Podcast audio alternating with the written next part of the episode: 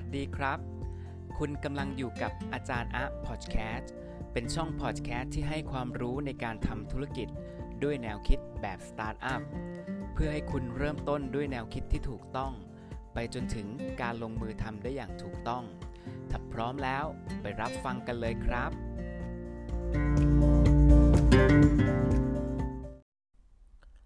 Clubhouse คือแอปอะไรขนาดที่อีลอนมัสก์ต้องชวนประธานาธิบดีของรัสเซียมาเล่นแอปนี้ด้วยสวัสดีครับวันนี้นะครับอาจารย์อะสอนธุรกิจให้คิดแบบสตาร์ทอัพครับมีเรื่องนะครับที่เรียกว่าเป็น Talk of the Town ในตอนนี้สำหรับคนที่เล่นแอปพลิเคชันบนมือถือนะครับคงเห็นหน้าฟีดนะครับไม่ว่าจะทางสื่อโฆษณาเองนะครับใน YouTube นะครับหรือ TikTok หรือสื่อโซเชียลนะครับเริ่มมีการใช้คำว่า Clubhouse กันเยอะขึ้นนะครับผมก็เลยได้ไอเดียว่าไหนๆก็ลองสักหน่อยนึงนะครับหลังจากที่เราเอาตัวตนเนี่ยนะครับไปอยู่บน TikTok นะครับก็พบว่ากระแสค่อนข้างจะดีนะครับเพราะว่าหลายๆคนเนี่ยเรื่องของสตาร์ทอัพผมยังไม่ค่อยผมว่าผมไม่เห็นดีกว่านะครับใครที่จะเอาตัวตนมาอธิบายเรื่องสตาร์ทอัพได้ประมาณสัก1นาทีหรือ15วิผมไม่ได้หมายความว่าทุกท่านที่มีความรู้ความสามารถไม่สามารถมาใช้ TikTok ได้นะครับแต่ณวันเนี้ยที่ผมเห็นคือว่าการที่เรานำเสนอความรู้ไอเดียนะครับโดยเฉพาะแนวทางด้านสตาร์ทอัพภายใน1นาทีหรือ15วิเนี่ยถ้าพูดเชิงธุรกิจทั่วไปนะครับเรื่องของ business นะครับเรื่องของในแง่ของแนวคิดธุรกิจเนี่ยพอได้พอเอาเรื่องสตาร์ทอัพมามันมีเรื่องของทฤษฎีปฏิบัตินะครับเป็นแนวคิดของตะวันตกนะครับแล้วก็เรื่องของCEO mindset เรื่องของทฤษฎีที่เขาใช้กันเยอะแยะมากมายบนฝั่งของโลกตะวันตกนะครับไม่ว่าจะทางซิลิคอนวาเลย์เองนะครับกูรูทางด้านสตาร์ทอัพเองนะครับหรือแม้กระทั่งทฤษฎีที่อยู่บนฝั่งตะวันตกจ๋า Y Combinator เองของคุณพอลเกรแฮมพวกเนี้ยพอมาย่อยใน TikTok เนี่ยยอมรับเลยครับว่ายากมากที่จะสื่อสารอะไรที่มันกระชับนะครับแล้วก็ตรงประเด็นเนื่องด้วยตัวสตาร์ทอัพเองเนี่ยนะครับหรือการอธิบายเองเนี่ยส่วนใหญ่ผมมั่นใจว่าอยู่บน PowerPoint นะครับการที่พวกเรานะครับคนที่ทำสตาร์ทอัพเองหรือคนที่จะเอาความรู้ทางด้านสตาร์ทอัพมานำเสนอเนี่ยผมว่าส่วนใหญ่เนี่ยเราถนัดแม้กระทั่งตัวผมเองเนี่ยผมถนัดอธิบายบน PowerPointถนัดอธิบายบนจอคอมพิวเตอร์ใหญ่ๆนะเพราะฉะนั้นเนี่ยมันค่อนข้างจะลำบากนิดนึงนะครับว่าคอนเทนต์แบบไหนที่จะถูกกลุ่มถูกจริตคนฟังในกลุ่มของ TikTok นะครับไม่ว่าจะเป็นกลุ่มที่เป็น TikTok Uni เองนะครับที่เป็นสายความรู้นะครับสายแนะแนวนะครับสายติวเตอร์ที่เห็นแฮชแท็กกันเยอะๆเนี่ยครับก็คือเราอยากจะเอาความรู้มาอยู่บน TikTok นะครับด้วยความรู้ทางด้านของตัวสตาร์ทอัพเองเนี่ยมันย่อยยากเหลือเกินนะครับในแง่ของการที่ใช้คนอื่นเข้าใจนะครับมันก็จะกลายเป็นกระจุกอยู่วงเล็กๆนะครับคนที่รู้สตาร์ทอัพก็จะอยู่กลุ่มเล็กๆนะครับคนที่จะมีความรู้นะครับส่วนใหญ่ก็จะไปเอาตำราจากภาษาอังกฤษนะครับหรือคนที่ถ่ายทอดมาอีกทีเนี่ยก็จะเป็นถ้าเป็นแนวของมหาวิทยาลัยต่างประเทศก็จะมาจาก Harvard บ้างแหละ MIT บ้างแหละในตัวของฝั่งของ Silicon Valley จ๋าๆเนี่ยพอมาแปลงให้คนระดับชาวบ้านเขาไม่เข้าใจไงครับเพราะฉะนั้นสิ่งที่ผมจะสามารถย่อยได้คือย่อยเอาเป็นภาษาง่ายๆภายใน30วิหรือ1นาทีเนี่ยมันควรจะต้องสื่อสารตรงประเด็นนะครับไม่ว่าจะเป็นหลักการทำ presentation เองนะครับแล้วก็หลายๆเรื่องที่เกี่ยวข้องกับตัว startup อะครับไม่ว่าจะเป็นการ pitching นะครับการทำ problem solution fit เรื่องของการทำ market validate หรือแม้กระทั่งทำ business model canvas เนี่ยเท่าที่พูดมาตรงนี้ครับถ้าคนมาในแนว field startup ผมว่าเก็ตนะหลายคนที่ตามผมอยู่หรือหลายคนที่มีความรู้ทางด้าน startup บ้างเนี่ยจะฟังตรงนี้เก็ตแต่ก็มีอีกหลายคนครับในส่วนหนึ่งของผมว่าเป็นส่วนใหญ่แล้วกันนะครับที่พอมาฟังจุดเนี้ยอยากจะกดจากพอดแคสต์ผมออกแล้วผมก็เลยเบรกก่อนอย่าเพิ่งออกนะครับอันนี้ผมไม่ได้พูดเรื่องสตาร์ทอัพจ๋าๆใน EP นี้เพียงแค่ว่าวันเนี้ยผมไปเจอแอปตัวหนึ่งนะครับซึ่งมันเป็นกระแสแอปตัวนั้นชื่อว่า Clubhouse เดี๋ยวเราเข้าเรื่องเลยละกันตอนเนี้ย4นาทีครึ่งละผมไม่อยากให้ท่านผู้ที่ฟัง ผมนะครับจะเข้าใจผิดว่าผมจะมาเน้นเรื่องสับแสงวิชาการเทคโนโลยีคอลเยอะไปเดี๋ยวไม่รู้เรื่องเอาเป็นว่าวันนี้ Clubhouse เนี่ยมันเป็นแอปซึ่งผมคิดว่ามาถูกกาลเทศะมากแล้วก็ถูกไทมิ่งมากเลยนะครับเพราะว่าเอาง่ายๆตัว Clubhouse เนี่ยมันเป็นลูกผสมแล้วกันระหว่างคอนเฟอเรนซ์ประชุมในออนไลน์เนาะถ้าใครคุ้นเมื่อก่อนมันจะมีZoom นะครับ Cloud Meeting ก็แปลว่า1คนที่เป็นโฮสต์เนี่ยหรือเป็นโมดูเลเตอร์เนี่ยพูดที่เหลือเนี่ยต้องเป็นผู้ฟังออเดียนแล้วห้ามพูดแทรกใครจะพูดแทรกต้องยกมือหรือ raise your hand หรือ raise hand ขึ้นมาแล้วก็คนที่เป็นโฮสต์เนี่ยสามารถเปิดปิดไมค์ได้Clubhouse โทษทีนะครับพูดไม่ชัดตะกี้นี้นะครับโทษทีตัว Clubhouse เนี่ยมันไม่ได้เป็นสิ่งที่ใหม่ในแง่ของลอจิกการใช้งานมันมีแอปหลายตัวที่เราสามารถเป็นโมดูเลเตอร์ได้นะครับแล้วก็ให้ทุกคนเนี่ยปิดไมค์จริงๆแล้วเนี่ยผมแปลงเรื่องของตัว LINE เนี่ยที่เป็นกลุ่ม LINE เนี่ยนะครับเราสามารถพูดที่เหลือเนี่ยแล้วก็มิวไมค์เขาได้เหมือนกันหรือเตะออกเขาได้เหมือนกันแต่วันนี้ความสเปเชียลมากกว่าตัว Clubhouse เนี่ยนะครับ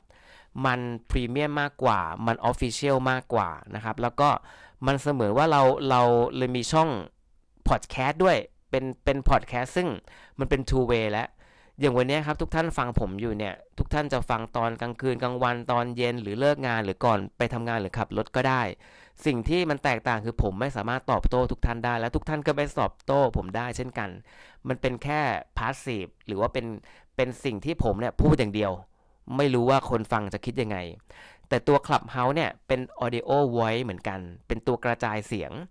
เราสามารถพูดไปได้นะครับเมื่อเช้าผมก็ลองเล่นแล้วนะครับแต่ก็เอาตรงๆว่ายังมีคนตามไม่เยอะแต่เข้าใจว่าฟีเจอร์หลักการทำงานมันเป็นยังไงแล้วเดี๋ยววันหลังเนี่ยผมจะมาเล่าเรื่อง Clubhouse หลังจากที่ผมใช้แอปตัวเนี้ยมีคน follower เนี่ยเพิ่มขึ้นเท่าไหร่นะครับตอนนี้ไม่ได้ใช้เนี่ยมีอยู่ประมาณ5คนแล้วเขาคงเห็นโปรไฟล์เข้ามาแล้วก็ส่วนใหญ่แล้วคนที่ใช้ Clubhouse เขาก็เคลมว่าเป็นคนที่เป็นเซเลบทั่วโลกนะครับไม่ว่าจะเป็นอีลอน มัสก์เองนะครับคนที่เป็นดารานะครับฮอลลีวูดเองนะครับหรือเป็นคนที่เป็นกระแสในสังคมแม้กระทั่งดาราไทยหรือดาราต่างประเทศเนี่ยก็เริ่มเอาช่องทางตรงนี้ครับคนที่เป็นอินฟลูเอนเซอร์ในสื่อมีเดียดิจิตอลในประเทศไทยด้วยนะครับเริ่มใช้แล้วนะครับผมเห็นมีอยู่เจ้าหนึ่งผมไม่เอ่ยชื่อแล้วกันนะครับคนที่สอนเรื่อง LINE นะครับเพิ่งเปิดตัวเมื่อสักครู่เองว่ามีช่อง Clubhouse ของเขาแล้วเขาก็จะประกาศหรือจะมีการไลฟ์สดใน Clubhouse ตอน 20:00 หรือ 20:00 วันนี้เป็นต้นนะครับเพราะฉะนั้นการเข้าไปเนี่ยผมมองว่า Clubhouse เนี่ยถ้าคนมีชื่อเสียงอยู่แล้วมันง่ายแหละเพราะคนเห็นชื่อปุ๊บกดติดตามกด follower แต่ถ้าคนไม่มีชื่อเสียงแล้วผมบอกได้เลยว่ามันน้อยคนที่จะไปตามคนอื่นและไปฟังเรื่องของคนอื่นที่เราไม่เกี่ยวข้องนะครับโดยคอนเซ็ปต์ของ Clubhouse เองเนี่ย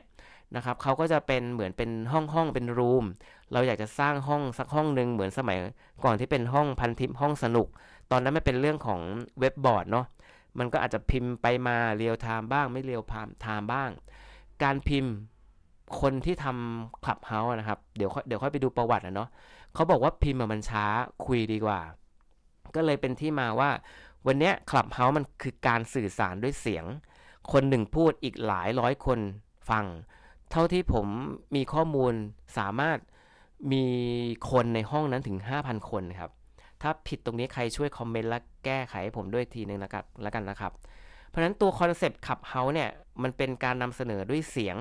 ไม่เห็นหน้าแน่นอนแต่มีการอินเทอร์แอคทีฟระหว่างผู้พูดกับผู้ฟังแต่ต้องยกมือและกดปุ่มว่าจะขอคุยก่อนนะครับ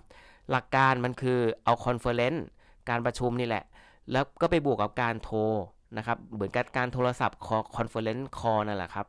บวกกับพอดแคสต์เรามีหน้าที่กระจายความรู้ในส่วนที่เราอยากจะพูดออกไปแล้วก็จะมีกลุ่มสมาชิก follower หรือดึงใครก็ได้เข้ามาฟังเรานะครับหรือคนที่อยากสนใจในหัวข้อนั้นๆจุดสำคัญมันไฮไลท์ตรงนี้ครับเขาบอกว่าเขาอัดไม่ได้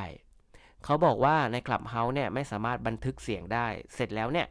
พอเราพูดเสร็จในห้องนั้นมันก็จะหายไปเลยนะครับจุดตรงเนี้ยจริงๆหลายคนแอบอัดก็อัดได้นะผมก็ไม่เชื่อว่าโลกเทคโนโลยีมันจะทำอะไรตรงไปตรงมาไปซะหมดได้เสมอไปนะครับผมก็ยังแอบอัดในบางเรื่องที่มันสำคัญเราก็ต้องมีมือถืออีกเครื่องนึงเนาะ คราวนี้ฟังก์ชันที่มันไม่มีเนี่ยเนื่องจากสตาร์ทอัพตัวนี้นะครับเขายังมีเงินในการทำเนี่ย develop ต้องพัฒนาไปอีกแต่ทุกท่านทราบไหมครับว่าวันที่เขาเปิดตัวคือเมษายนปีที่แล้วคือ2563หรือ2020ปีนี้2021เขาเปิดตัวมาณตอนนั้นจนถึงวันนี้ครับตอนนั้นเขามีอยู่ประมาณสัก 1,500 คนแล้วก็ข้อมูลล่าสุดนะครับตอนเนี้ยผมไม่แน่ใจว่าตัวเลขกลมๆตรงนี้ 600,000 แล้วมากกว่า 600,000 เป็นเท่าไหร่แล้วนักพัฒนานะครับซอฟต์แวร์นะครับจากบริษัทของ Alpha Expo นะครับ Exploret CO นะครับเขาเข้าใจว่าเป็นบริษัทนี้นะครับแล้วก็มีบริษัท Anderson นะครับตัว Horowitz คราวนี้ผมคุ้นคำนี้มากเลยคุณHorowitz นะครับโทษทีนะครับที่ออกเสียงเร็วไปนิดนึงถ้าใครอ่านหนังสือเล่มนึงนะครับ The Hard Thing About Hard Thing นะครับคุณ Ben Horowitz เป็น VC นะครับแล้วก็ผมเห็นนะครับมีการสร้างห้องโดยคุณเบนนี่แหละเป็น VC หรือ Venture Capital ในสตาร์ทอัพเนี่ยมีกลุ่มหนึ่งนะครับเป็นคุยภาษาอังกฤษผมยังไม่เข้าไปจอยก็แปลว่างานเนี้ยผมมีไอเดียว่ามันเป็นสตาร์ทอัพเจ้าหนึ่งนั่นแหละแล้วก็ระดมทุนพอไปหาเจอครับปรากฏว่ามีบริษัทนี้แหละครับให้เงินทุน$10 ล้านไปก่อนแล้วก็ปัจจุบันนะครับมีการประเมินมูลค่าครับหรือ valuation ในตัวมูลค่าของสตาร์ทอัพเนี่ยจากเดิมเนี่ยประมาณสัก$100 ล้านปัจจุบันเนี่ยมกราที่ผ่านมาก็คือเดือนที่แล้วครับเขาตีมูลค่าไปทุกท่านทราบไหมครับว่าเท่าไหร่ผมมีคำถามว่าถ้าแอปใหม่ๆเนี่ยนะครับมีการตีมูลค่าไม่ถึงปีเนี่ยแล้วแตะไปจนถึงยูนิคอร์นสตาร์ทอัพคือมูลบริษัทสตาร์ทอัพที่มีมูลค่ามากกว่า 1,000 ล้านเหรียญสหรัฐก็คือมากกว่า 30,000 ล้านบาทนั่นเองปรากฏว่าอีแอปตัวเนี้ยนะครับแอปตัวเนี้ยนะครับโทษทีนะครับตะกี้พูดว่ามีอีแอปต้องขอโทษด้วยนะครับปรากฏว่าแอปตัวเนี้ยครับ Clubhouse เองเนี่ยมีการตีมูลค่าหรือ valuation เนี่ยแตะไปถึง 1,000 ล้านเหรียญสหรัฐหรือ 30,000 ล้านบาทด้วยความที่ถ้ามูลค่าหรือ valuation ขนาดเนี้ยเขาเรียก Unicorn Startupทุกคนก็เฮโลลงไปเลยครับว่างานเนี้ยแอปตัวนี้ต้องเกิดแอปตัวนี้ต้องดังนะครับวันนี้ผมว่ากระแสเนี่ยเริ่มมาแล้วก็อาจจะแรงนะครับหลายๆคนก็บอกอาจจะแรงกว่า TikTok แล้วก็มีหลายคนนะครับเอาฟีเจอร์ตรงนี้ไปพัฒนาแล้วไม่ว่าจะเป็น Twitter เองแม้กระทั่งตัว Facebook เองนะครับก็จะมีฟีเจอร์หรือฟังก์ชันอันนึงให้คุยกันแบบว่าแบบหลักการของ Clubhouse เลยเอาเสียงคนพูดไม่ต้องเจอหน้ากันนะครับมันจริงๆหลักตรงนี้มันก็คือพอดแคสต์ที่ทุกท่านฟังผมอยู่นั่นแหละครับแต่ว่ามันเรียลไทม์แล้วมันไลฟ์สดแล้วสามารถคุยตอบโต้กันได้เปิดปิดคนพูดคนฟังได้เหมือนกันนะครับตรงนี้เพราะนั้นวันนี้นะครับที่น่าสนใจคือว่า1เขาเคลมมูลค่านะครับบริษัท Clubhouse เนี่ยแตะไปถึงยูนิคอร์นแล้วก็คือ 1,000 ล้านเหรียญสหรัฐหรือมากกว่า 30,000 ล้านบาทแล้วนะครับตอนนี้นะครับเขาเริ่มจาก iOS คนที่มี iPhone เท่านั้นถึงใช้ได้ก่อนอนาคตกลุ่ม Android ก็จะเข้ามาเยอะแน่นอนเพราะปัจจุบันโลกใบนี้ครับกลุ่มคนที่ใช้ Android จะมากกว่า iPhone หรือ iOS อยู่แล้วนะครับแล้วก็หลายสื่อเริ่มเข้าไปแล้วครับจะเป็น follower หลักหมื่นหลัก 20,000 หรือ 30,000 เท่าที่ผมเห็นคนที่มีเป็น influencer ใน Digital Media นะครับอย่างสื่อผมไม่พลาดพิงดีกว่านะครับเดี๋ยวมีการพลาดพิงเดี๋ยวจะยุ่งนะครับก็เอาเป็นว่าคนที่ขายสื่อและนำเสนอสื่อในโลกดิจิตอลนะครับไม่ว่าจะเป็นทั้งผู้ชายผู้หญิงเนี่ยกระโดดเข้าไปใน Clubhouse และคนที่สอนไลน์เองนะครับคนที่สอนสื่อดิจิตอลมีเดียเองนะครับหรือเป็นคนที่ทำสื่อพวกออนไลน์เริ่มเข้าไปแล้วครับซึ่งถามผมว่าอดีตเนี่ยมันมี Zoom Cloud Meeting เนาะเมื่อก่อนผมก็เคยลองใช้วันนี้ผมก็เลยลองดูว่ากลุ่มคนเนี่ยพรีเมียมยังไงนะครับหลายๆคนก็เคลมว่าแอป Clubhouse เนี่ยมีแล้วแต่ยังเล่นไม่ได้เขาให้สิทธิ์เราเนี่ยอินไวท์หรือว่าเชิญเพื่อนได้แค่2คนส่วนที่เหลือเนี่ยมันเป็นการเชื่อมโยงกันเองครับผมก็ไม่รู้ว่าใครเชิญผมมาหลังจากที่เราสมัครเนี่ยมันก็ไปอยู่ใน waiting list ก่อนหลังจากนั้นก็จะมีคนเนี่ยดึงเราเข้าไปแล้วเราก็จอยปัจจุบันผมก็ยังไม่รู้นะว่าเขาเป็นใครแล้วผมก็เข้าไปอยู่ในลูปหรือว่า follower ของเขา หรือเขามา follow ผมได้ยังไงซึ่งตอนนี้เอาจริงๆยังไม่ค่อยเข้าใจการใช้งานของมันแต่เข้าใจลอจิกแล้วนะครับเพราะฉะนั้นวันนี้สิ่งที่ผมกำลังจะพูดนะครับหรือนำเสนอหรือปรึกษาทุกท่านชวนทุกท่านคุยดีกว่าถ้ามันมีแอปแบบนี้ครับคำถามต่อไปคือเรื่องความเป็นส่วนตัวเรื่อง privacy เรื่องอะไรที่ควรจะพูดในที่แจ้งไม่ได้มาคุยในที่ลับเรื่องอะไรที่ไม่สามารถเปิดเผยได้มาคุยในห้องนี้มาคุยในกลุ่มนี้ถ้าเป็นเรื่องที่ดีนะครับในวงการสตาร์ทอัพผมเห็นมีเรื่องดีเยอะนะครับอย่างเรื่องของนักลงทุนเองเรื่องของ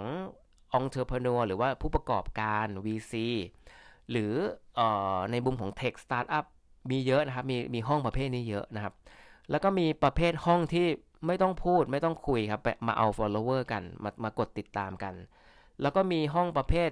กลุ่มที่เป็นนักเรียนนะครับหรือเป็นนักศึกษาสร้างกลุ่มแต่เห็นหัวข้อเนี่ยผมเดาว่าอาจจะไม่ได้ขาวๆใสๆเกรียนๆนิดๆมันก็เลยเป็นจุดชนวนว่าเอ้ยถ้าสมมุติมันมีความอะไรที่มันเปิดเผยไม่ได้ความนั้นอาจจะเป็นความลับความขัดแย้งเป็นปมทางการเมืองปมศาสนาปมการก่อวอร์ดเกิดขึ้นหรือการรวมกลุ่มแล้วก็นำไปสู่การกระทำที่ไม่ค่อยสวยงามเท่าไหร่คำถามผมคือว่า Clubhouse ตัวเนี้ย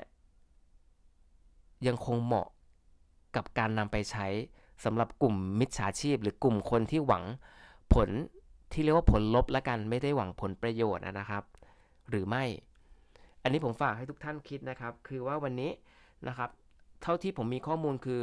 ถูกปิดไปแล้วในเดือนกุมภาพันธ์ก็คือวันที่8กุมภาพันธ์นะครับจีนปิดไปแล้วนะครับถูกบล็อกไปแล้วClubhouseนะครับเพราะว่ามีการพูดถึงการเมืองปุ๊บทางประเทศจีนเนื่องจากเป็นคอมมิวนิสต์ก็ปิดเลยครับสั่งปิดเลยครับหลายแอปที่เป็นฝั่งของตะวันตกมาอยู่โลกตะวันออกโดยเฉพาะประเทศจีนซึ่งมี 1,300 1,400 ล้านคนปิดหมดครับเพราะฉะนั้นเนี่ยผมมองเหรียญมี2ด้านClubhouseเองClubhouseแอปเองก็เป็นเหรียญ2ด้านเหมือนกันวันนี้สิ่งที่ผมจะชวนคุยคือหลายๆกูรูเนี่ยยังไม่ค่อยฟันธงว่าดีหรือไม่ดีแต่ตอนนี้ครับนักพัฒนาโปรแกรมหรือผู้ออกแบบนะครับคุณโรฮานเซแล้วก็คุณพอเอดิสันเนี่ยนะครับถ้าอ่านออกเสียงผิดก็ต้องขอโทษด้วยนะครับเขาเอาตรงนี้มาใช้คนที่เป็น Tech Startup กำลังเอาฟีเจอร์เนี่ยไปลงใน Facebook Twitter หรือ IG นะครับเขามองผลที่เรียกได้ว่าเป็นคอมมูนิตี้สำหรับคนที่ไม่ออกกล้องไม่ต้องเจอหน้ามาคุยกันเป็นอินเทอร์แอคทีฟและพัฒนาไปสู่การเอาไว้ง่ายพัฒนาไปสู่การซื้อขายกันบนโลกออนไลน์เขามองมุมนั้นครับแต่อีกมุมนึงนะครับเหรียญที่เป็นด้านลบถ้าสมมุติผมรวมกลุ่มที่เป็นกลุ่มที่ไม่ดีแล้วกันก่อวอร์ดขึ้นมาโดยเป็นผู้นำแล้วก็สร้างความปั่นป่วนให้กับสังคมไทยหรือสังคมโลกครับผมว่างานนี้Clubhouse เองอาจจะจบไม่สวยจะต้องมีฟีเจอร์กันกองซึ่งผู้ก่อตั้งเองหรือผู้พัฒนาเองเขาก็บอกนะครับตอนนี้อันเนี้ยที่ใช้อยู่มันเป็นชุดแอปที่เรียกว่าเป็นชุดเบต้าแล้วกันชุดเบต้าคือชุดที่อาจจะไม่ได้พร้อม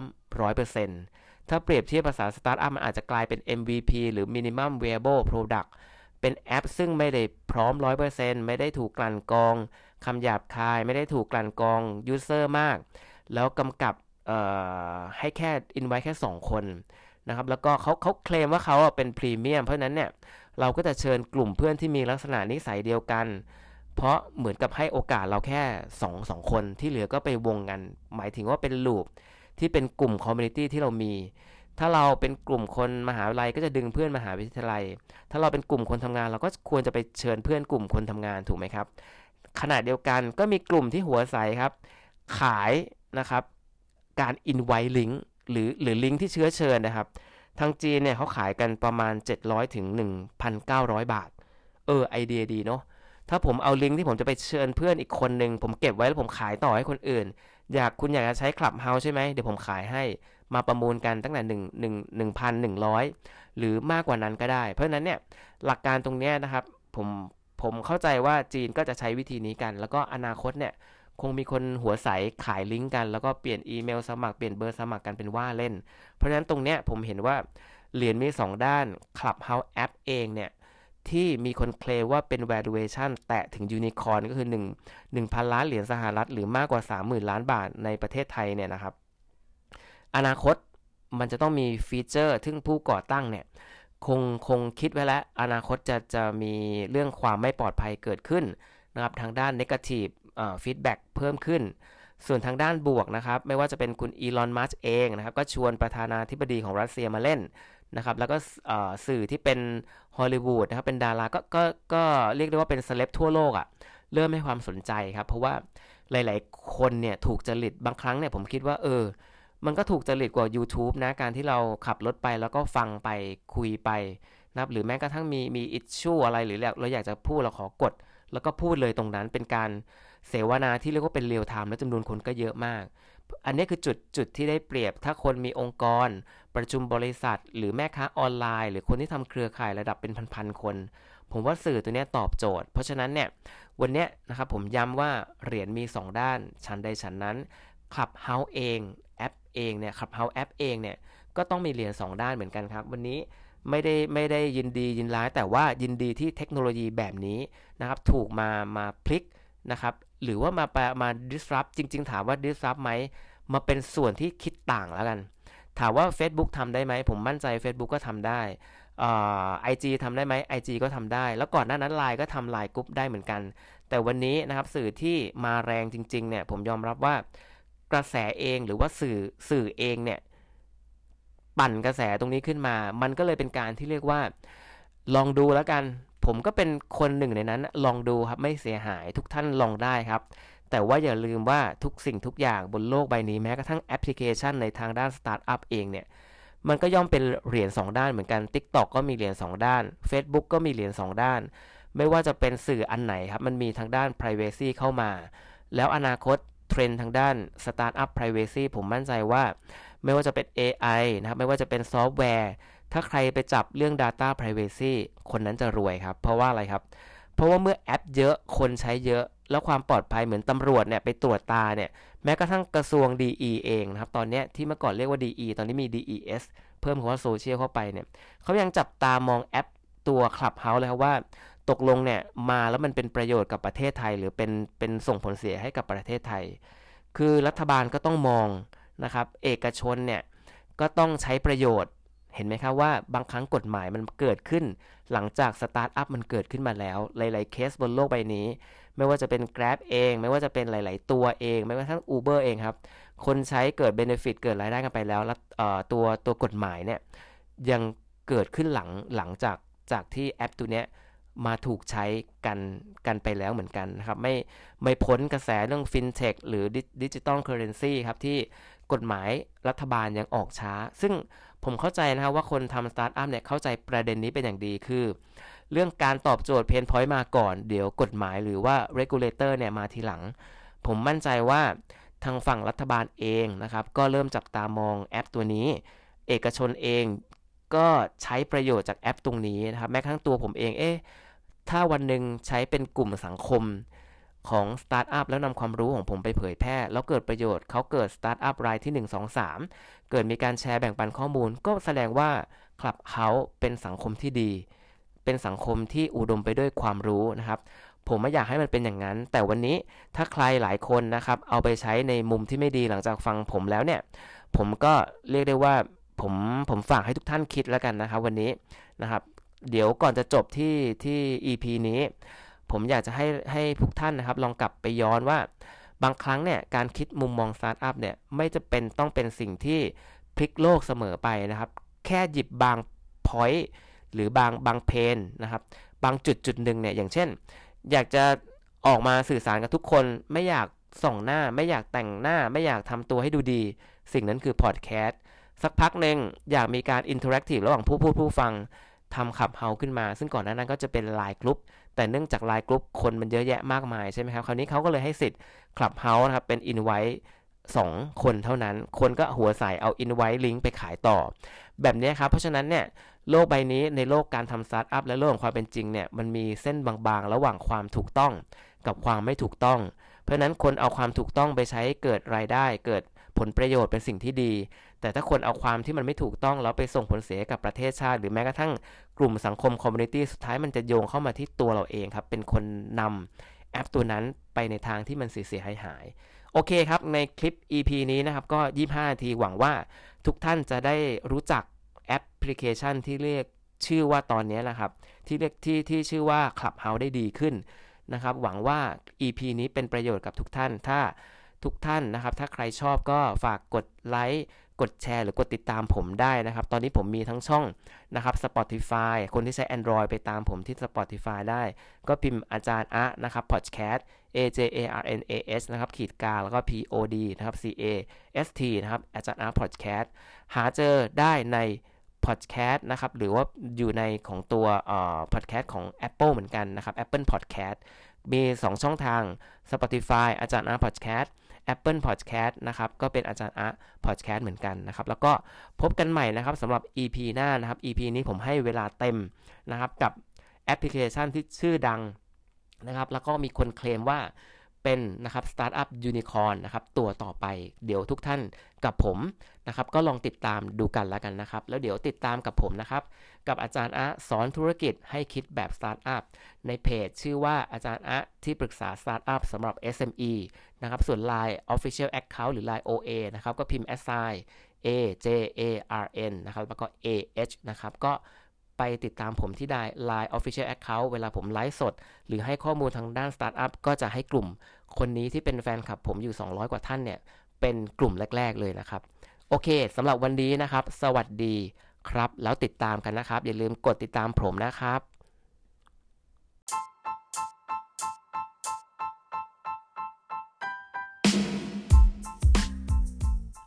บถ้าคุณชอบ EP นี้คุณสามารถเข้ามาติชมและติดตามผมได้ที่ช่อง Podcast ของทั้ง Spotify และ Apple Podcast ชื่อช่องอาจารย์อะ Podcast ภาษาอังกฤษสะกด AJARNAH_PODCAST และที่เพจ Facebook ชื่ออาจารย์อะที่ปรึกษาสตาร์ทอัพสำหรับ SME และที่ช่อง YouTube ชื่ออาจารย์อะที่ปรึกษาสตาร์ทอัพสำหรับ SMEและที่ Line Official Account พิมพ์หา @ อาจารย์อะ AJARNAH และที่ช่อง TikTok พิมพ์หา